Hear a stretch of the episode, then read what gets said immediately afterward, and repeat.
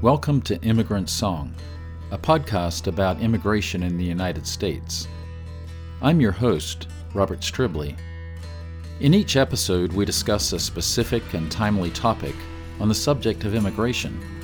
You'll hear facts and figures, but also interviews with people who are experts who've been affected by our immigration laws. This episode will be briefer than usual, and I'll use it to discuss some common but significant questions I receive on the subject of illegal immigration and undocumented immigrants. Let's start with a very common question. Should the United States government allow immigrants who are here illegally to become U.S. citizens? A more colloquial way of putting this is often, What part of illegal don't you understand? Both major political parties have agreed in recent times, however, that the United States government should provide a path to U.S. citizenship for many undocumented immigrants. In fact, most Americans agree, and polls have shown that up to two thirds of Americans do believe in a path to citizenship for these immigrants. Affirming a path to citizenship for undocumented immigrants doesn't mean all of them would achieve citizenship, nor would it likely be available to them immediately. But many of these immigrants have lived here for many years, sometimes even for decades, and it does seem fair to offer them citizenship given that this has become their home. So they're here already, and many work and do pay taxes, though, as we discussed in the last episode, they don't draw most of the benefits afforded to those of us who are U.S. citizens. For better or worse, our economy has depended on their presence here for decades. In fact, American companies encourage undocumented immigrants to come here by granting them employment, even when they know their immigration status is undocumented. However, the Trump administration and its supporters have spent little time criticizing those companies doing the hiring, and most of their time criticizing the impoverished immigrants who are generally simply trying to forge a better life for themselves and their families. As a nation, We've long taken advantage of their labor while still treating them as second class people and denying them benefits they've arguably earned. How would allowing these immigrants to remain here affect the U.S. economy? Undocumented immigrants are already working in the United States, and many of them do pay taxes. That means they're contributing to the benefits of American citizens, including Social Security, though they can't draw on them themselves. Studies show that if undocumented immigrants were allowed to work in the United States, they could contribute further, since even more of them would be contributing taxes rather than hiding in the shadows. Even if we allowed them to draw additional benefits as citizens, the taxes they paid would continue to boost federal revenues over the following decades. So, yes, by ensuring that so many undocumented immigrants stay in the shadows, we significantly reduce the amount of available taxable income they could be generating.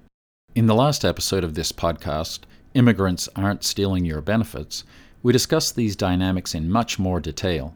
And in the original essay you can find online, I linked to detailed studies on this subject. Are illegal immigrants a threat to the United States? Absolutely not. For some obvious reasons, statistics on criminal activity among undocumented immigrants can be difficult to sort out. But we do know that criminal activity is generally lower among the larger immigrant population in the United States. Despite the regular presentation of troublesome anecdotes by the Trump administration and other critics of undocumented immigrants, there's no data to support the idea that these immigrants are more likely to pose a threat within the United States. In fact, studies show that immigrant communities are some of the safer places to live in these United States.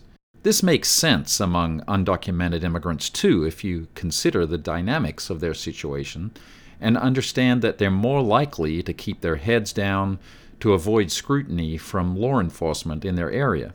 Studies which have attempted to pinpoint undocumented immigrants have concluded that the incarceration rate among undocumented immigrants from Mexico, Salvador, and Guatemala, for example, are likely significantly lower than the general population.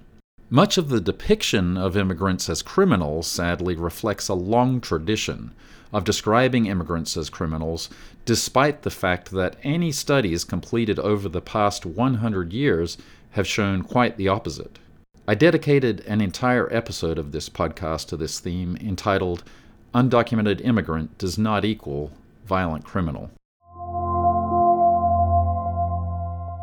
Does allowing undocumented immigrants to remain in the country discourage legal immigration?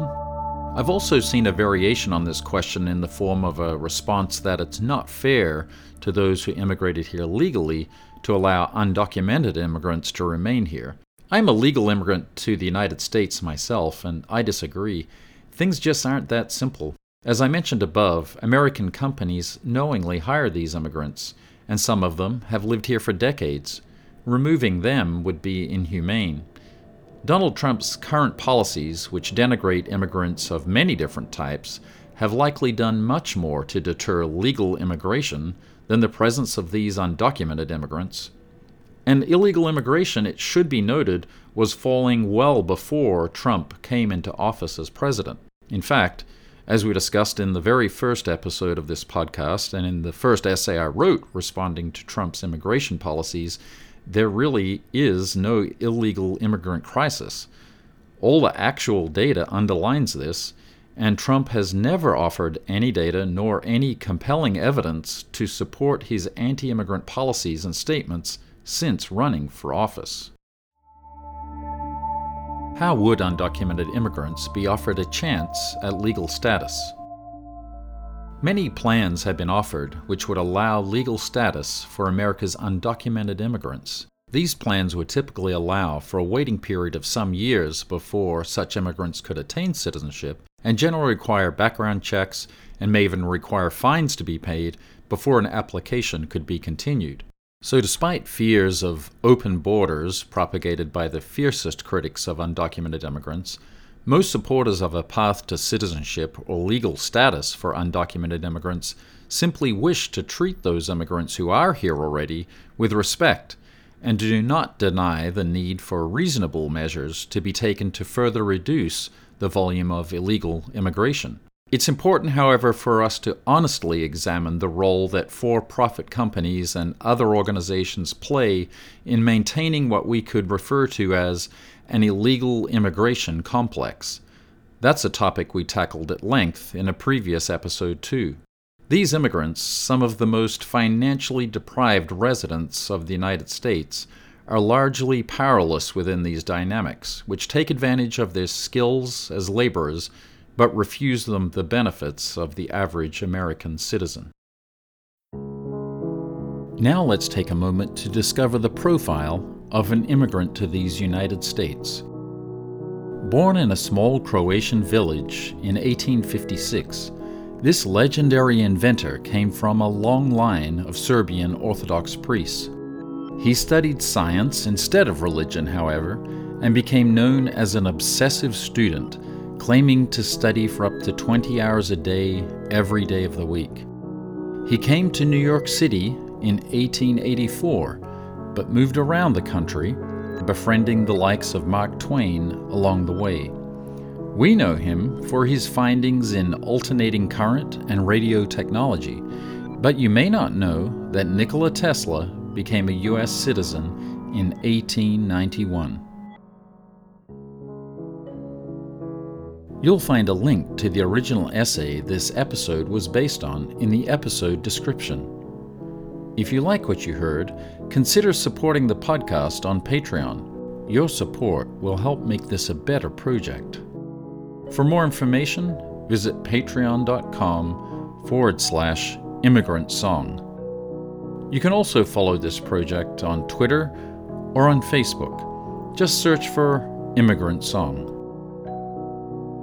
Our opening music is Wildness by Serge Anto with interstitial and closing music by Podington Bear.